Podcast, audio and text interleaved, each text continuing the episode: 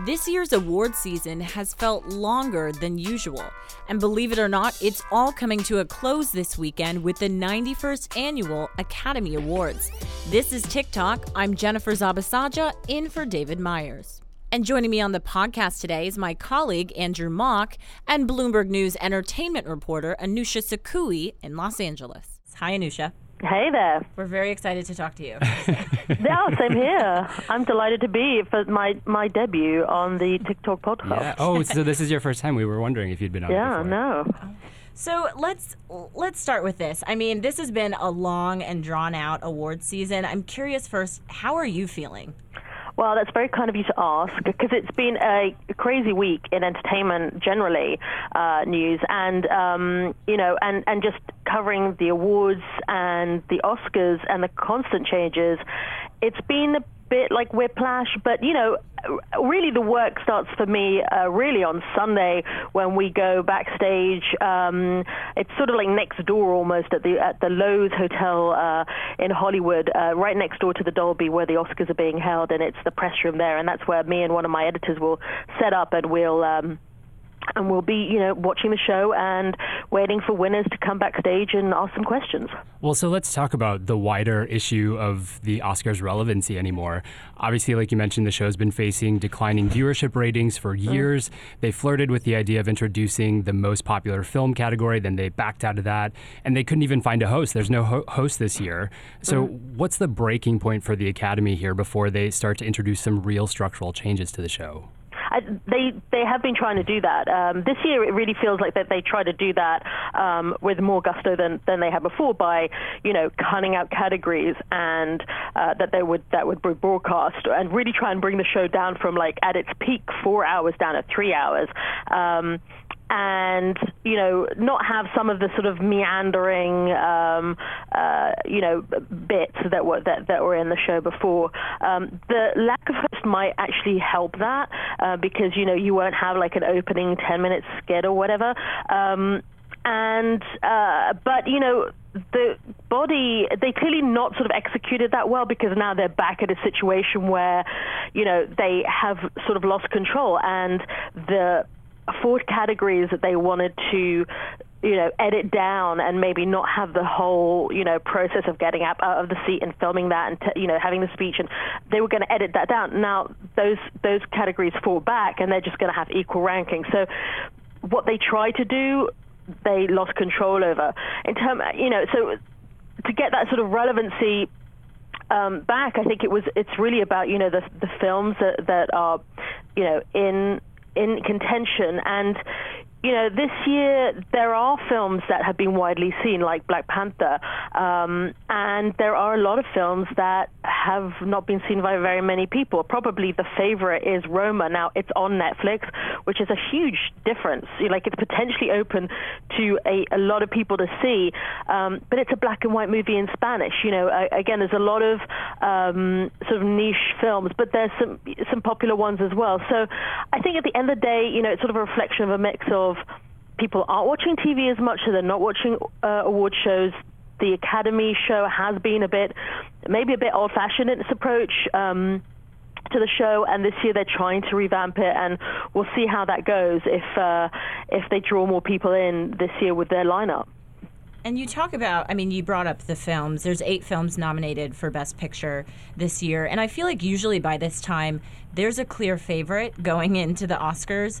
Um, but it's sort of been like a mixed bag of winners at all of these award shows. Um, do you think that Roma is going to be the one to come out on top, or do you expect maybe there could be a surprise if something like a Black Panther or a, a Green Book maybe wins? You know, it's. I think it's still a tough one because while if you look at like odds makers, you know, like this is the first year you can legally bet on the Oscars. You have to be in New Jersey, but it's the first year you can do that. We reported on that on, on Bloomberg. Um, but uh, if you look at like odds makers, Roma is far and away the favorite because overall they've won the most prizes and they've kind of come out um, at the big uh, Guild Awards um, on top. But as you said, it's like the first year where um, those key Guild Award prizes. So the um, you know as people who follow the award season know that they look to the Writers Guild, the Directors Guild, the um, Guild for Actors, because these are the branches of the Academy that they, they then go and vote in the Oscars, and you could kind of get an idea of like, well, what does that mean? And we we know, for example, that if we look at the Screen Actors Guild, that's the biggest block in the Academy voting, and this is kind of like mathematics and uh, metaphysics that kind of goes into figuring out, okay, what does that mean for the Oscars? Now, it, it would typically mean that, like, you know, overall, because Roma's won so many prizes, they could be a favorite. Because so many of these branches of the Academy in their separate guild awards have lent in different ways and have voted for different pictures as their favorites, it doesn't give us a clear guide. And on top of that, the Best Picture category has a specific way of being chosen. It uses a preferential ballot, which means that ultimately the film that's chosen is one that uh, has a kind of like general liking amongst um, the most people. It's not one that like a certain group can love. So it may be that maybe it's not the number one film that um, you know um, a, a, big group of people like, but maybe it's the number two film that the most people like. Do you know what I mean? It's sort of it's a it's kind of a complex thing. So Roma is the is the favorite. Um, but it, there's there's ways that maybe another film could come out on top, like Green Book, which um, is popular with many people, and the Academy is still still largely older, white, and male. So you have to think about that audience. Let's go down that film, uh, or let's go down that route a little bit further and say that Roma does win. This is the Netflix film, like you mentioned, that is essentially the first Best Picture nominee that was basically a digital release. Mm-hmm. What does that mean for Netflix and for the future of streaming if it does win? So, I mean, it really changes the game because while Netflix, you know, gave Roma a few weeks of exclusive run in theaters, it really puts it in a very distinctive class of uh, producers of films, and it means that for theater companies and you know the the big circuits of cinemas, they're going to be under greater pressure than they are already. To and they may face. Um, you know, in oncoming in upcoming negotiations, potentially uh, more pressure to reduce the window of exclusivity that they current, currently have. Now, the way it works is that when a film is released, it gets about three months to run in a theater. But what's been happening in the past kind of couple of years, because of the way consumer behavior has been going, because of the rise of Netflix and Amazon Prime, there are so many great options of content at home that there weren't before, and people aren't as pushed to go to the theater as much and pay $20 to see a movie. So theaters have been under pressure from Hollywood to reduce this window of exclusivity. And if Roma wins, it sort of gives puts Netflix on this pedestal that it didn't really have before. Um, and you know, maybe it makes that maybe it makes that conversation much tougher. It makes it much harder for theaters to fend off the pressure from streaming um, companies like Netflix when it comes to courting the big um, directors to say that look, you know, if you if you want to win an Oscar, you've got to release your movie in theaters. You know, you've got to impact the zeitgeist. You've got to have people see your movie and come out and you know experience it on a big screen. If if Roma wins an Oscar, it's possible that many people, you know, just saw it um, at home and and it just as as the CEO of Vue International, the the British. Um, they headquartered uh, cinema chain recently wrote an open letter about and called it, you know, a made-for-TV movie.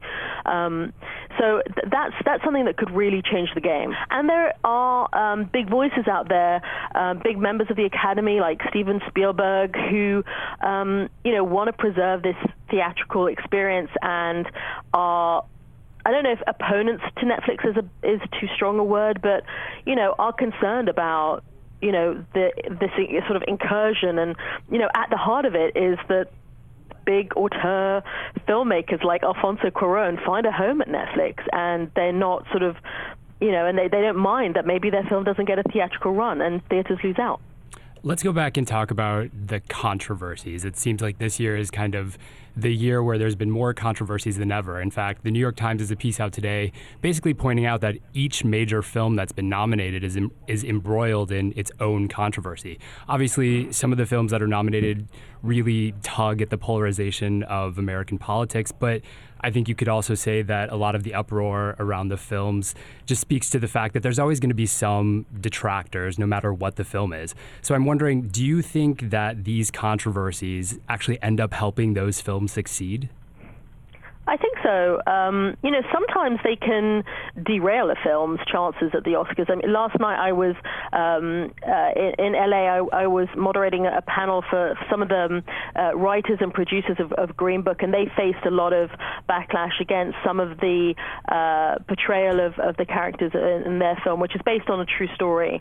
Um, and you know, often what you find is that you know many of these films that become Oscar contenders, often based on a true uh, true story, um, a, you know, a, an interpretation of a real person, and then sometimes that gets challenged. We saw it with um, many, you know, it's happened many times. You know, with Hidden Figures, it happened. It happened with uh, Ava DuVernay's film uh, Selma, um, and sometimes, you know, you can get these kind of campaigns you know, whispering campaigns where it can derail their chances. So it's very important. Uh, but as you said, it, it does happen frequently. It can help them in that it does bring attention to them. It hasn't hurt Green Book. It's up for five Academy Awards, and it has a potential to win Best Picture. And you know, I want to pivot slightly and and also talk about another piece that you have out today uh, about inclusion rider. You know, mm-hmm. it, the term first sort of came about in I think the public's mind last year when Frances McDormand uh, brought it up during her acceptance speech. In your mind, sort of how what progress have we seen in the past year in terms of the inclusivity that's happening? So as you said, this time last year, Frances McDormand got up on stage in her acceptance speech for Best Actress and said she wanted to leave the audience with two words, inclusion rider. And everyone was like, what? Inclusion rider, inclusion rider. What? Everyone's like Googling away and there's spikes on Google. And then she comes backstage and she says, you know, she just found out about this term. And it's the brainchild of um, this USC associate professor called Stacy Smith, who's been working for um, the University of uh, Southern California and on issues of inclusion and studying inclusion in um, and gender diversity and, and uh, racial diversity in Hollywood. And who's really been putting out a lot of information and, and studies over the past few years and and uh, really putting it in people's faces about how the needle really has not moved in terms of you know how women in particular um, and uh, have not been represented, uh, have not had you know uh, equal representation on screen or behind the camera, um, and similarly for African Americans and um, other uh, uh, ethnicities and she has found that in the past year she's put out a couple of studies with her colleagues, um, and you know noticeably she has seen an uptick. Uh, in some of the leading female roles, you know, seeing a greater proportion of female leading roles in, in, in some of the top grossing movies, and also a, a first time in more than a decade um, of, of, of, of black male directors um, eh, for the top grossing movies. It's not reflected in the director's chair, which is something that we wrote about um, and is this kind of latest initiative uh, called the 4% Challenge. So, uh, last but not least, I think we should uh, ask you your predictions for the big night. Um, who do you think is going to walk away with Best Picture? You know, it's a really, really tough one. Now, I'm going to say, I'm going to, I'm going to say, for director, I really think it's Alfonso Cuarón with Roma. I think that's like a given. I think Best Picture. I'm, you know, the interesting thing is that is it okay that I'm answering your question by not answering your question? yeah, um, we're not putting bets on this. right? Okay. Uh, like, I mean, really, I feel like it should be. It's probably going to be Roma, but I also think there are so many factors that might mean that it's not because maybe many of the Academy didn't watch it. Uh, maybe a lot of them liked Green Book, and a lot of them liked um, A Star Is Born. Maybe this is finally when A Star Is Born gets an award, you know, because they've like been nominated for so many awards, and they came into the award season like as the favorite for absolutely everything, and they didn't, they haven't walked away with very much. So. Um, you know, but really, it's hard not to put your money on Roma. We'll definitely be watching, and we'll be thinking about you as well, Anousha, because you're going to have to be up all night and maybe into the morning. I'm guessing. Well, um, maybe, yes, especially if I get invited to parties. But I mean, I just also want to remind us of one thing: with all these controversies like we've already had an Oscars where they got the best picture wrong, and that's not even what we're talking about here. yeah. So, like, as long as that doesn't happen, aren't we okay? I don't know. I think so. I'm sure the producers will think that. but it's true. Anything can really happen now. Fingers crossed. Fingers crossed. totally.